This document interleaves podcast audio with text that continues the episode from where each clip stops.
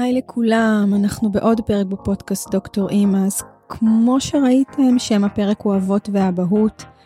אני מכריזה עליו כעל הפרק המורכב ביותר שעשיתי עד היום. אני אספר לכם שהוא כבר הוקלט והיה ערוך ומוכן להפצה, והקשבתי לו וממש לא הייתי מרוצה מההגשה שלו. משהו שם לא הסתדר לי והייתי חייבת לעשות משהו אחר, כי אם זה לא נוגע בי, אז אני לא יכולה להרשות לעצמי להוציא את זה. ניסיתי לברר עם עצמי והבנתי שכדי להגיש את הפרק, אני לא יכולה לדבר על אבות ואבהות באופן תיאורטי, למרות שאספתי המון מחקרים מאוד מעניינים והמון ממצאים והמון חיבורים מעניינים בין הדברים שעשיתי, אבל משהו שם חייב מבחינתי לעבור דרך הפריזמה האימהית. אני מבטיחה שאבות ואבהות ינכחו בפרק הזה, לפחות יותר מכל מה שהיה לנו עד היום, אבל אני לא יכולה לדבר אבהות בלי לקחת בחשבון את הזירה האימהית, ואחד הדברים שהכריחו אותי להוציא בסוף את הפרק הזה, כי ממש הייתי על סף הוויתור, זה דווקא ההקשר הזוגי, הכאב הזה, אני ממש הרגשתי איזשהו כאב ושריטה כזאת של איך זה יכול להיות, איך זה יכול להיות שסוף סוף הגיעו הילדים, יש לנו משפחה, זה מה שכל אחד רוצה וחולם עליו, אבל הזירה הזוגית משלמת מחיר כבד, והיחסים בין הזוג משלמים מחיר כבד. ובני זוג, אה, כל אחד בדרכו מדווח על בדידות, ועל ירידה באיכות החיים, ועל סיזיפיות, וכולם מדברים על לעבור את השנים הראשונות, לעבור את השנים הראשונות, ואז עוברים את השנים הראשונות, וקצת אה, נשארים על זה די דלק שלא תמיד מחזיקים. ונחשפתי לנתון קשה, ש-70% מהגירושין הם בשנים הראשונות. לא הצלחתי להבין איך הדבר הזה מתפרק לנו בין הידיים, איך גם האב וגם האם מדווחים על בדידות כשהם באותו בית, איך שניהם מתגעגעים למה שהיה פעם. אני ממש רוצה להוסיף כבר בשלב הזה, למרות שמבחינתי זה מובן מאליו. אני מתבססת על סטטיסטיקות ומחקרים. מי שמצא את עצמו מחוץ לסטטיסטיקה שעליה אני מדברת, במיוחד בפרק הזה, שישמח מאוד, אבל הממצאים שאני מביאה זה דברים שעלו מהשטח מאינטגרציה של הרבה דברים ביחד, ותמיד יש את מי שלא יהיה בתוך הסטטיסטיקה. אז אני מדברת פתוח עכשיו, בלי החומרים לידי, רק מה שאני אזכור יהיה כאן, אני לא אדע לצטט את מי שעשה את המחקר, אם משהו יעניין אתכם, אתם מוזמנים לפנות אחר כך, אבל אחרת זה לא יעבור, אז זה הניסיון האחרון, היו הרבה. אה, כן, ולא לוותר על הפרק הזה, אני ממש ממש עמדתי לקראת לוותר עליו, ו... נראה לי שזה שווה עוד ניסיון. אני חושבת מאיפה להתחיל. אז אני אתחיל מאיך אני הבנתי את האבהות. מאיפה אני התחלתי את ההבנה שלי, את מה קורה לגבר במסע האבהות שלו. מה קורה לגברים בחדר הלידה, לצד הנשים שלהם. גברים מתארים אי נוחות קיצונית בזמן הלידה, בזמן, בת, בתהליך הלידה. קשה להם מאוד לראות את האישה שלהם סובלת, הם מרגישים חסרי אונים. אחותי תיקנה אותי ואמרה לי שהאישה לא סובלת, רק כואב לה, והגוף יודע ללדת, ואמרתי גם לה, אוקיי, גם אם אני מתחברת לכל הטוב הזה, הרבה פעמים הגבר שלידי פחות. אה, יש נתונים משני בתי חולים גדולים בארץ, שהחוויה, חוויית הלידה היא טראומטית עבור גברים. אה, כל הנתונים האלה לא הסתדרו לי, אתם יודעים ש-98% מהגברים בארץ נמצאים ליד הנשים שלהם בתהליך הלידה, שזה נתון מטורף. זה אומר שממש כל הגברים אני חושבת שהשני אחוז שהתפספסו זה אלו שבדיוק יצאו לשירותים. אני באמת חושבת שהיום אין לגיטימציה לגבר לא להיות בתהליך הלידה.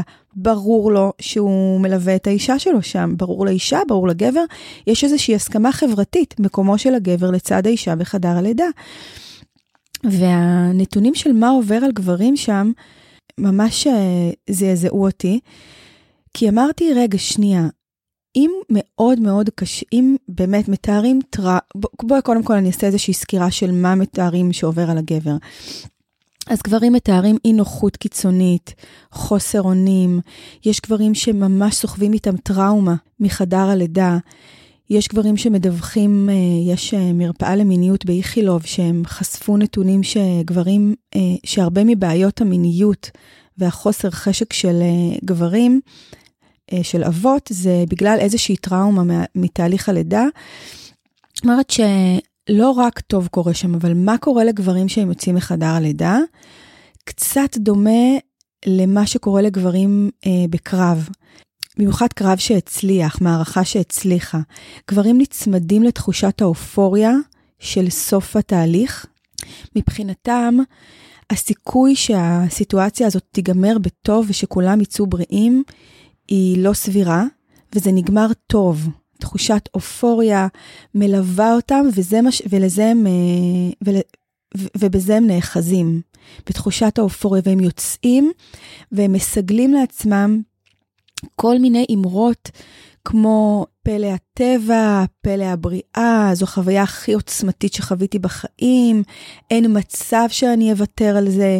זאת אומרת, הם כן מסגלים לעצמם איזה שהם אה, אה, ככה נאחזים במשפטים ונאחזים בתחושת האופוריה. וברור להם, ברור להם שגם בלידה הבאה הם הולכים להיות. אבות בעצם דורכים על מסלול האבהות ברגע הלידה. הם עומדים מול אחת ההחלטות, אני חושבת, הכי משמעותיות שאדם מקבל על עצמו. זו ההחלטה להיות הורה. זה מין רגע כזה שאין ממנו דרך חזרה. אין, את הפכת להיות אבא, מזל טוב, זה שלך לכל החיים.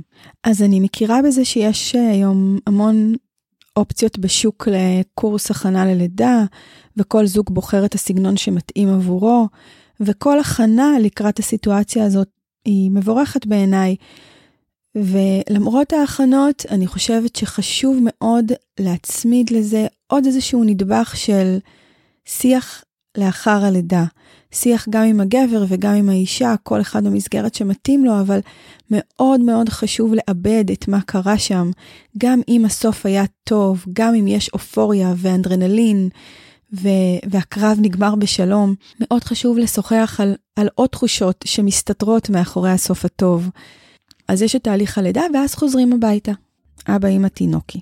אומרים שאישה מתהפכת אחרי הלידה, שאישה מתהפכת במעבר לאימהות, ויש בזה משהו. סטרן, דניאל סטרן, קרא לזה הלך המחשבה האימהי. הוא טען ש... שכאשר אימא הופכת להיות אימא, הוא גם דיבר על איזושהי התארגנות אה, נפשית עוד בזמן ההיריון, אבל בעיקר אחרי הלידה, כן, המחשבה משתנה, סדר העדיפות משתנה. הלך המחשבה האמהי גם מאפשר להם להזיז את כל uh, הדברים הצידה ולהיות מרוכזת בסיפוק הצרכים של התינוק שלה, לטפל בו. יש בזה גם איזשהו ערך אבולוציוני, כן? Uh, במובן זה יש איזושהי הצדקה להתהפכות הזאת. אחד השינויים הבולטים ש... שקורים בהתהפכות הזאת של האימא, בהלך המחשבה האימהי החדש, זה שהיא פחות מתעניינת בבן הזוג שלה, אה, הוא פחות פרטנר זוגי, מיני, רומנטי, היא יותר ויותר מתעניינת בזהות האבאית שלו. אה, זה מתחבר לזה שהאיברים המיניים של אותה אישה, אלו שהיו מקור אה, עונג וסיפוק, הם אה, הפכו להיות איברים אמהיים, ביולוגיים, מזינים. מבחינת האם, בתקופה הראשונה שלאחר הלידה, ויש נשים שמדווחות שזה גם חודשים ארוכים אחר הלידה, כל אה, אנרגיה מינית היא בלתי נסבלת מבחינתן. האיברים שלהם מכוונים למקום אחר, ו... ומה הקשר עכשיו עונג ומיניות? הן בכלל לא מצליחות לתפוס איך הגבר שלהן עוד חושק באותם האיברים. אצל הגברים התמונה קצת אחרת. גברים מכוונים אה, מיניות גם זמן קצר לאחר הלידה. ואני מוציאה מהמשוואה הזאת את הגברים שכן מדווחים על בעיות במיניות וירידה בחשק המיני, כתוצאה מאיזושהי טראומה שהם סוחבים מזמן הלידה. במעבר להורות, משהו ביחסים המיניים בין בני הזוג נסדק. הם יצטרכו לעשות כל מיני דברים כדי לטפח ולשקם את המקום הזה. אז חזרנו הביתה. האמא כל כולה עסוקה בסיפוק הצרכים של התינוק.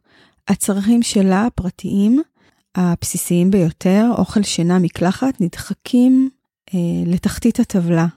והיא מכוונת לטיפול בתינוק, למלא את הצרכים התובעניים שלו.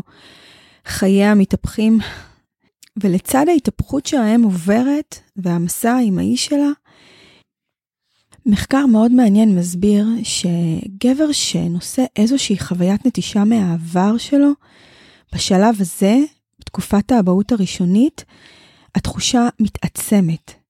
אפילו חוויית ילדות שהוא הרגיש שפחות קשובים לו, פחות פנויים אליו, לאו דווקא טרגדיות נטישה גדולות. Uh, התקופה הזאת היא קרקע פוריה לחסכים האלה לצוף. ואבות מדווחים על תסכול וקנאה וכעס, והם מכוונים את החסכים האלה לאן? לבת הזוג שלהם. עכשיו, גבר כזה יכול להיות מאוד, הוא לא מבין מה עובר עליו, אבל הוא יכול להיות מאוד רגיש בשלב הזה מול האישה שלו, הוא רגיש לתשומת הלב שהיא מקדישה לו.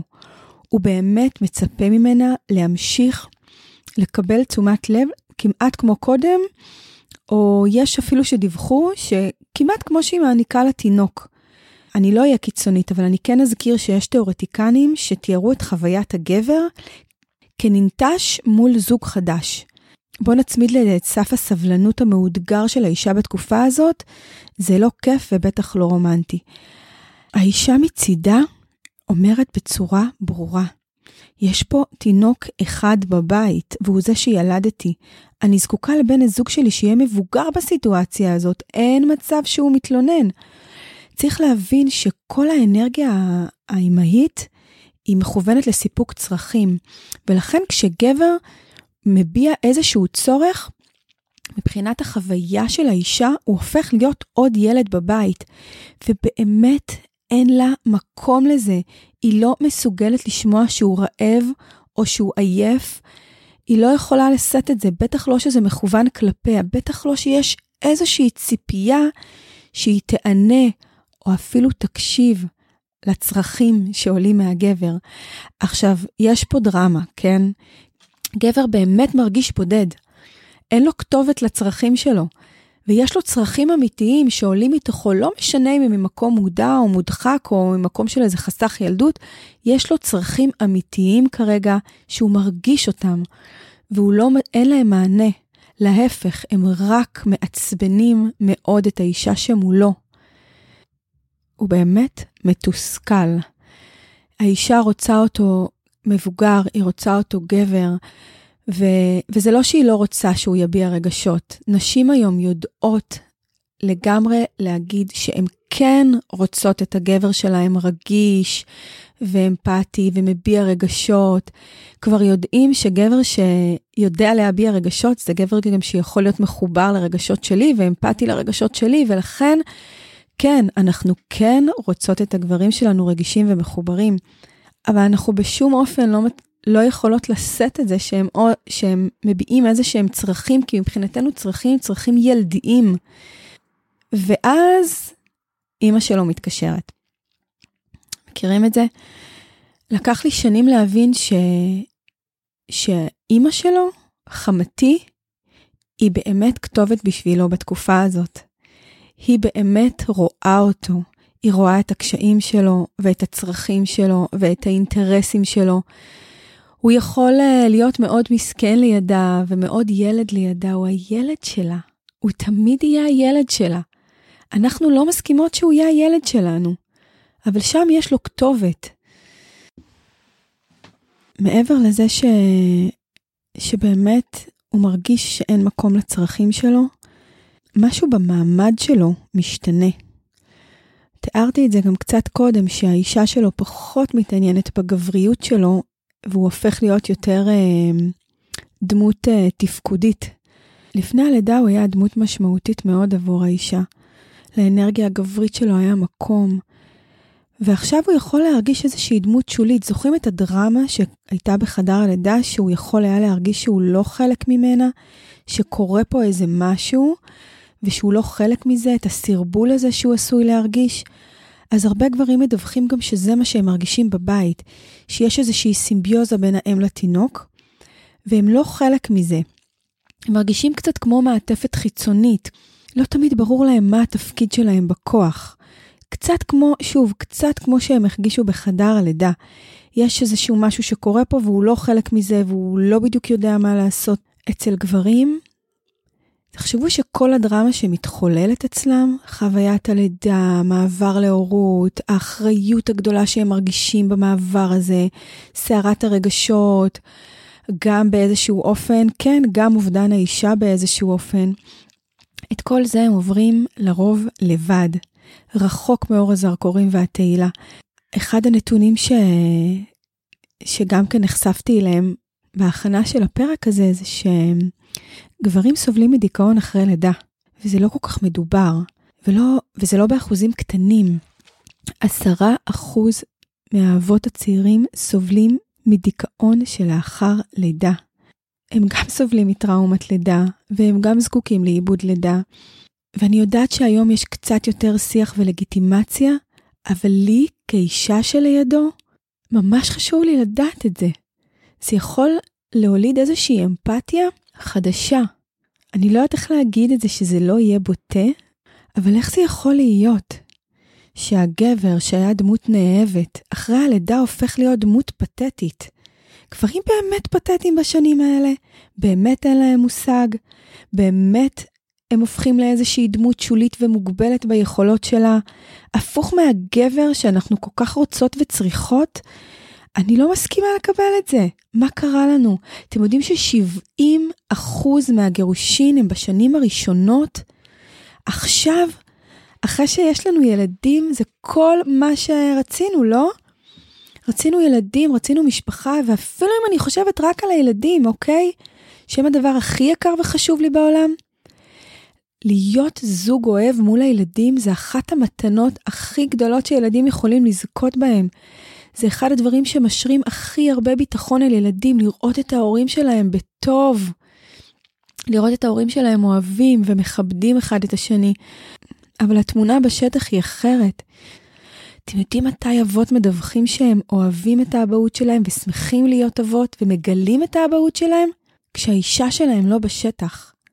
והאמת שהנתון הזה, שהם הכי אוהבים כשאנחנו לא שם, לא הפתיע אותי כל כך, כי נשים מבקרות מאוד את האבהות של הגברים, הן אה, מודדות אותו במדדים של תפקוד, הן מודדות אותו במדדים של אה, האם אתה רואה את המשימות או לא רואה את המשימות, הן רוצות הרבה פעמים שהוא יראה כמוהן.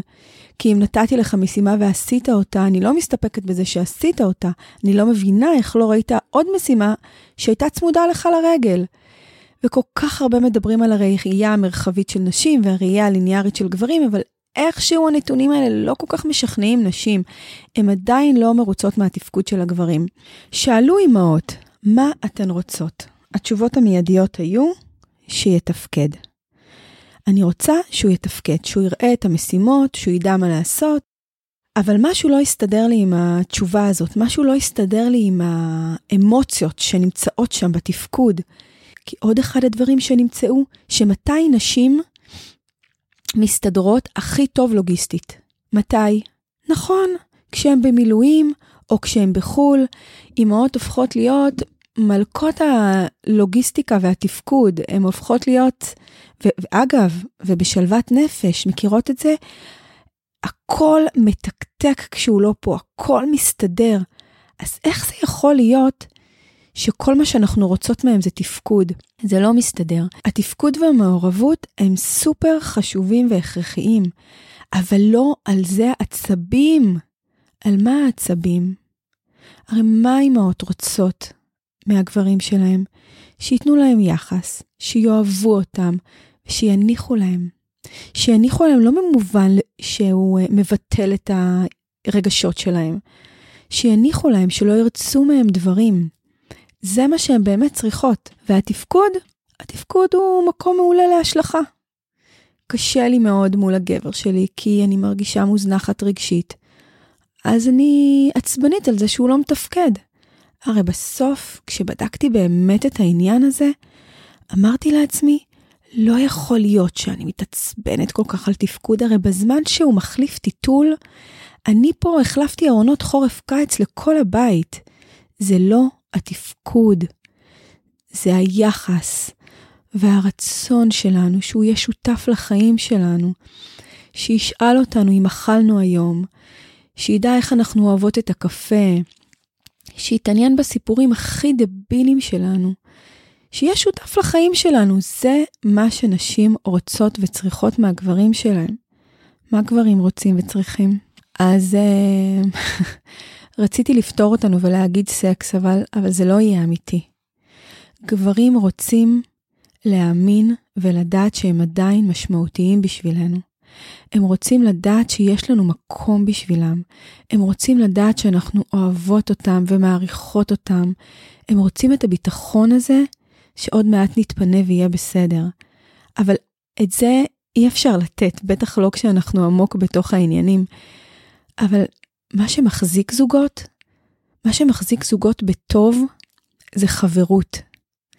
זה אחד הדברים הכי חשובים בין בני הזוג, לא להפוך להיות חברים, אה, כקלישאה של אה, אנחנו כבר לא זוג, אנחנו חברים, אבל בסיס של חברות טובה וכבוד הדדי ואכפתיות, זה הבסיס הכי חשוב שמחזיק זוגות בטוב. זה מחזיק את הזוג ונותן לו תקווה שגם החלקים המיניים והזוגיים יגיעו. כי אם יש חברות טובה, אז יש גם הבלחות בהתחלה של החלק המיני והזוגי, ואחר כך הדברים יכולים גם לחזור לשם. כי מה קורה בגיל 40? אתם יודעים מה קורה בגיל 40? הרבה גברים חווים משבר בגיל 40. ומה קורה לנשים בגיל 40? מכירות את ההתעוררות של גיל 40? כן, נשים מאוד מתעוררות בגיל 40. לא סתם אומרים שה-40 של היום זה בעצם ה-30. כי בגיל 40 רוב האימהות כבר מאחורי טיפול סיזיפי בתינוקות וילדים קטנטנים, וגם המיניות שלהם מתעוררת, וגם הרצון שלהם נפתחות לעוד דברים. אבל מה שקורה, הטרגדיה הקשה, וואי, אני מצטערת אם אני מורידה בפרק הזה, אבל אותי הוא ממש הרים, אני מקווה שבסוף האנרגיה הזאת תעבור. ברגע שהיחסים בשנים הראשונות של ההורות הם יחסים לא טובים, והאבא באמת נשאר אה, פתטי עבור האימא, אז כשהיא כבר מתפנה ומתעוררת, הוא לא כתובת יותר. ולכן אה, היום כבר יודעים להגיד שניהול רומני מחוץ לנישואים זה ממש לא הנישה רק של הגברים. גם נשים, כשהן מתעוררות, וכבר הגבר בבית, הם הפכו אותו להיות לא רלוונטי, אז הן גם יכולות לחפש בחוץ. ואז שוב מוביל אותנו לחורבן המשפחה וחורבן הבית. אני לא מאמינה בסירוס גברי. אני לא מאמינה שלגברים אין רגשות, ואני לא מאמינה בזה שנשים רוצות רק את הגבר-גבר. כי גבר-גבר, שלא פתוח למנעד הרגשות, גברים שלא נותנים מקום לרגשות שלהם, הם גברים שנשברים מאוד בקלות ברגעי, ברגעי לחץ ורגעי משבר. בסוף זו הייתה בחירה משותפת, בחירה זוגית לחיות ביחד ולעבור את הכל ביחד. וברור שגבר שפתוח רגשית ולא עוצר את המטוטלת של הרגשות, הוא גם גבר שמסוגל להיות פתוח רגשית לאישה שלו, ולהיות אמפתי אליה ולהרגיש אותה, ולראות מה היא צריכה. לא יכול להיות שגם נשים וגם גברים בהורות הראשונית מתארים בדידות. לא יכול להיות שהם הולכים לאיבוד אחד לשני באותו הבית. אני מודה לכם שהייתם איתי בפרק הזה, המטלטל. אני אקשיב לו עוד מעט, ויש סיכוי שהוא לא מאוד מאורגן ומסודר כמו ההקלטה הקודמת, אבל הוא הגיע מתוכי, ויש סיכוי שחלק מהמחקרים שאספתי לנו נשמט בפרק הזה, אבל זה בסדר מבחינתי. מה שעבר זה מספיק טוב. מאוד רציתי להמשיך ולדבר על מה קורה לי בתוך הסיטואציה הזאת, כשאימא מבקשת או דורשת או מודיעה, כשהיא נשארת עם הילדים בבית ולא חוזרת למסלול.